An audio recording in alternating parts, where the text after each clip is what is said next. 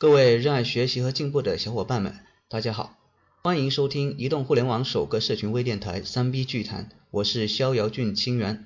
今天给大家分享的营销案例是一家濒临倒闭的灯笼厂如何借力身边的隐形资产，轻松赚大钱的故事。下边我将以第一人称来讲述。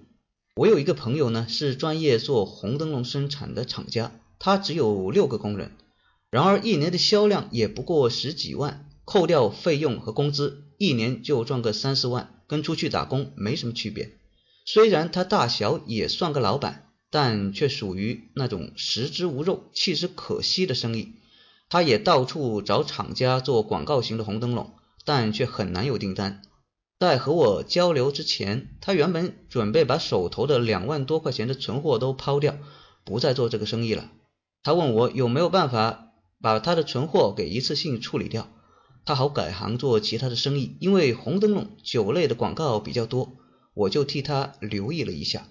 在一次酒桌上，一个做青藏明珠酒代理的朋友想做广告，他问我有没有办法少花钱，但却能取得很好广告效果的办法，最好能一炮走红的那种。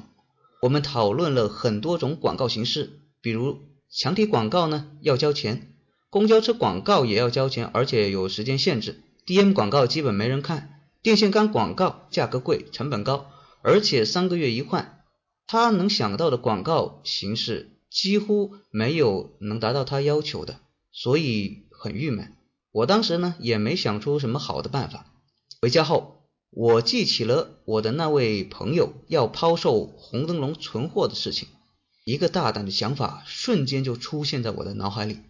我想，如果我们一夜之间就把一条街，甚至整个县城所有的商铺门前都挂上我们的红灯笼，第二天人们一路过，看到一条街或者整个县城都挂满了红灯笼，那该是一件多么让人震撼、让人耳目一新的事情啊！而且投资成本会很低。第二天，我就给这个做酒的朋友打电话，说我有了新的思路。他马上就开车来找我，我把思路给他一说，他立马拍手称赞，因为谁也没有见过一夜之间整个县城挂满红灯笼的壮观阵势，而且不用给那些承包广告牌位的广告公司租金，挂灯笼呢本身也没有时间限制，而且一天走红整个县城，于是我们开始了这个广告运作的计划，我们准备在十号。十月一号的前一天晚上，把红灯笼挂遍整个县城。因为是国庆，所有的机关单位都要挂红灯笼来庆祝国庆，而且必须挂才符合政府的要求。城管呢也不会管，也不用交钱。政府虽然想让所有的地方都挂上红灯笼来庆祝国庆，但是对于个人的商店啊、饭馆啊、小卖部啊等有门头的地方是没有强制措施的。只能让他能管辖的机关单位来挂灯笼。我们看准了这一点，于是就开始行动了。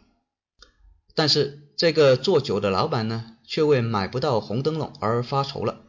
这个时候，我就顺势推荐了我那个朋友的红灯笼，把他两万多元的货卖了三万多，两万的产品还不够，需要七万多。我那个生产红灯笼的朋友，为了他迎接十一的国庆广告计划，连夜制作。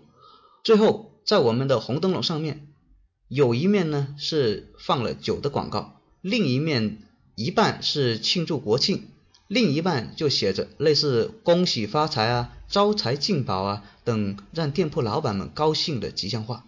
这个红灯笼的悬挂比电线杆上的广告容易多了，因为每家的店铺都有门头，门头上基本都是焊的那种三角铁，往上一挂就行了。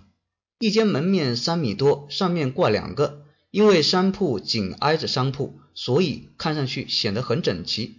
我们九月三十号下午四点开始行动，很多店铺老板很乐意挂红灯笼，显得喜庆，甚至帮助我们悬挂。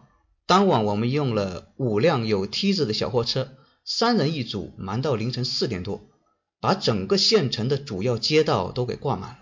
第二天坐公交车或者出来逛街的人们都很惊讶，这一夜怎么遍街挂的都是红灯笼呢？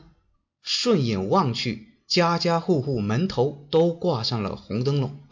这一变化成了街头巷尾的谈资，甚至有人不相信人家的传言，自己从家里跑出来看。于是青藏明珠酒一夜之间就走红了整个县城，大人小孩都知道了。我的这位生产红灯笼的朋友也实实在在的赚了一把，因为他从来没有一次出过这么多的货。但是事情到这里还没有结束，问题来了。这位朋友呢，让我给他做业务卖他的红灯笼，没办法，我就给他出了个主意，把满街壮观的红灯笼广告给拍照下来，让他去其他的县市去找酒类的经销商或者代理商，告诉他们这是一个很省钱的广告，而且广告效应会一夜走红整个城市。结果，我的这位朋友不但没有放弃红灯笼的生产，而且扩大了生产。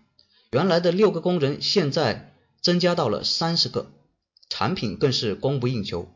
亲爱的听众朋友，你觉得为什么会这样呢？从开始的想要收摊，到现在的供不应求，其实他告诉人家说这个广告的效果，然后呢，他只选择了当地唯一一家卖酒的去这样子做，先让别人红了，那其他人就没有机会了。所以他的业务每到一处，几乎没有人会拒绝。他出差路过一处，就会红一处。他的红灯笼订单也络绎不绝，不到年底就超过了八十万的销量，比他过去五年卖货的总和。好了，这就是今天我要分享的营销案例。三 P 剧谈的电台粉丝微信群也已经开通了，如果你想要。进群跟我们一起深入探讨营销思维以及咨询营销难题的话，欢迎你加我的微信幺五三三八七零，我们下期再见。